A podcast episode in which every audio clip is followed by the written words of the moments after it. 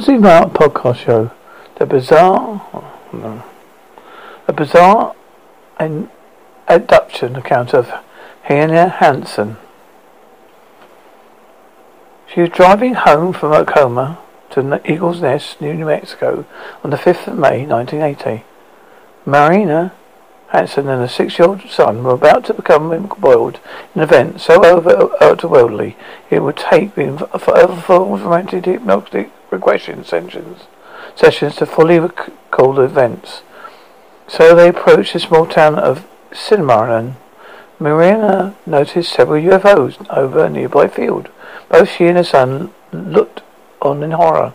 One of the UFOs caught a graze cow grazing in the field and lifted it on board via a tractor beam. The next thing the pair knew, the UFOs were gone. Although the car engine was no longer running, they went back to their vehicle. The regression therapy, however, would reveal the timeline events that evening. One of the UFOs had seemingly turned its attention to Mina's vehicle. Shortly after, both she and her son were taken on board on one of the cross in a similar manner to the cow. The descriptions she would give to abductors was one that matched that of a grey alien. Each was undressed, subject to various acclimatizations and procedures, all which were carried out in a cold medical manner. Following this, whether intentional or not, each witnessed the mutilation of the cow captured earlier. Though she did not go into detail, Marina would recall one of her captors informed her it had to be done. Marina would recall, recall, would recall the presence of a tall man who had uh, a jaded colour stating to her that their abduction was a mistake. It shouldn't have happened. He was dressed entirely similar to a priest or, uh, or the early pilgrims. The evening, however, was about to become more frightening than she would ever imagine. During this time, the craft had come to land in New Mexico desert. Marina and her son were led to a hidden elevator and transported to base city of operations, somewhere inside the vast mountain ranges of the region. She quickly scanned her surroundings. She noted more great aliens busily working at various stations inside the base. What shocked her, however, was the presence of humans working alongside these alien creatures. It was as she was taking this in, th- this activity, that her son was separated from her. Any composure she had managed to maintain now left her. Going into a panic of sorts, she ran from her captor, screaming for, for her son's name. As she ran and ran, she eventually turned into a dimly, dimly lit room. All she around her was a large vats, illuminated containers. Sensing she was about to witness something beyond comprehension, she peered into one of the vats. Inside was a bubbling liquid that held suspended human body parts. Screaming and crying at the same time, horror overcame her. She would fall to the floor, unable to process the monstrous scene around her. Shortly after this, her captors would find her, her where she lay. She, they would take her into another room at the base and insert several devices into her body. Eventually, these devices would later be confirmed following a capture. Her son would return a short time later. Each would then make their way to a large, empty room and subjected to intense flashes of light. Marina would offer that offered that this is a procedure that would wipe clean their memories of, the incident. Following this, a pair would enter a craft similar to one at them and take them back to their car on the highway. Details of what Marina Hansen had revealed during her hypnosis sessions would go to nearby U.S. military facility, Kirtland Air Base, False Air Base. Rather than dismiss or refuse or acknowledge incident entirely, they would confirm that the description matched completely a fortified section of its facilities. They would further declare that the belief that the witness was describing the Manzano um, weapons storage complex. This had nuclear weapons of and was underground facility. And even more out of the left field move from the US uh, military, they put forward as a serious possibility that Hansen not physically been in the room question, but the terrifying abduction experience had forced her to an altered state. Essentially, left her body, she would call this the astral plane. She would believe that, Nazi, that the Nazis experimented this in their concentration camps, noting how several severe pain might cause this to happen. Although they might use different methods, the CIA conducted the last basic research in this field.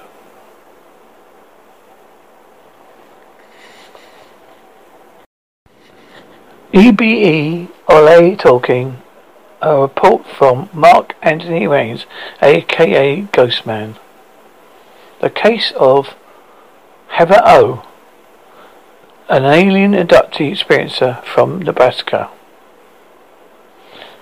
Heather believes that her alien abduction started when she was five years old.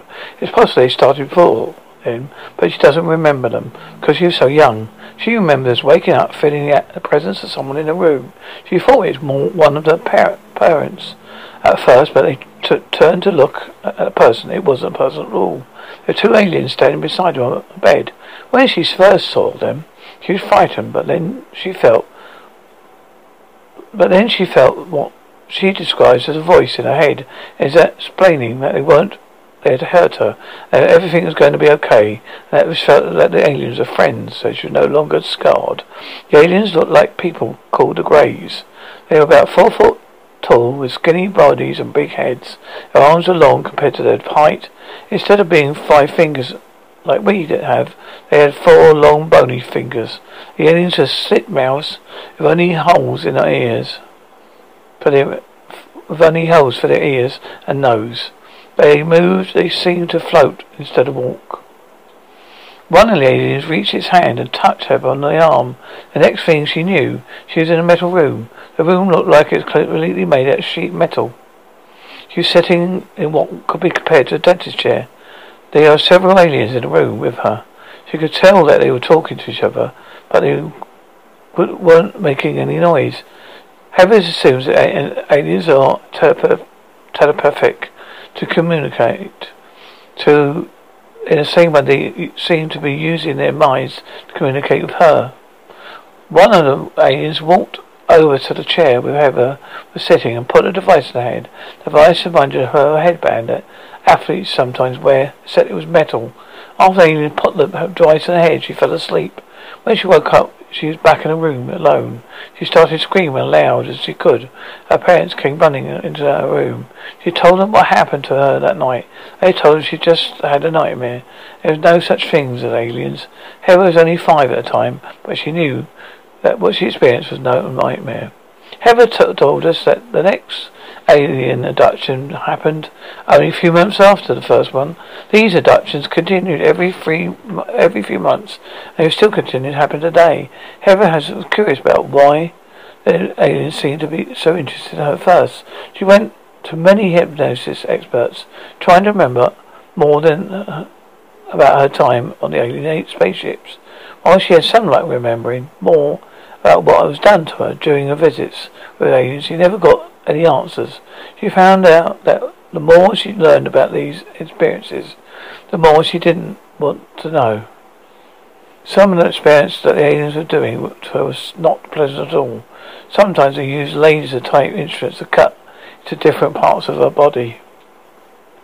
During her early twenties, Heather decided she had enough of alien abductions. She tried setting traps in a room to keep them out of her, keep them out. She she tried setting up cameras so they could she could get proof of alien abductions. At one point, she got a dog hoping that he might scare them away. She even tried moving across the country to keep the aliens from finding her. None of these methods helped at all.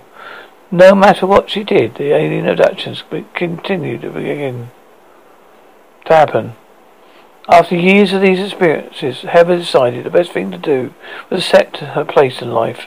Whatever reason the aliens picked her, was their subject. There's nothing she can do to do to fight it. She decided she wasn't going to let that experience define who she is. She met a nice man, started a family. She meet, works a normal job. She might even be a neighbour or co-worker. Only one thing that Heather decided when when she met her husband was not going to tell him about her alien abduction experiences. She thinks that this is no not there's no way anyone would marry her if they knew her. They knew.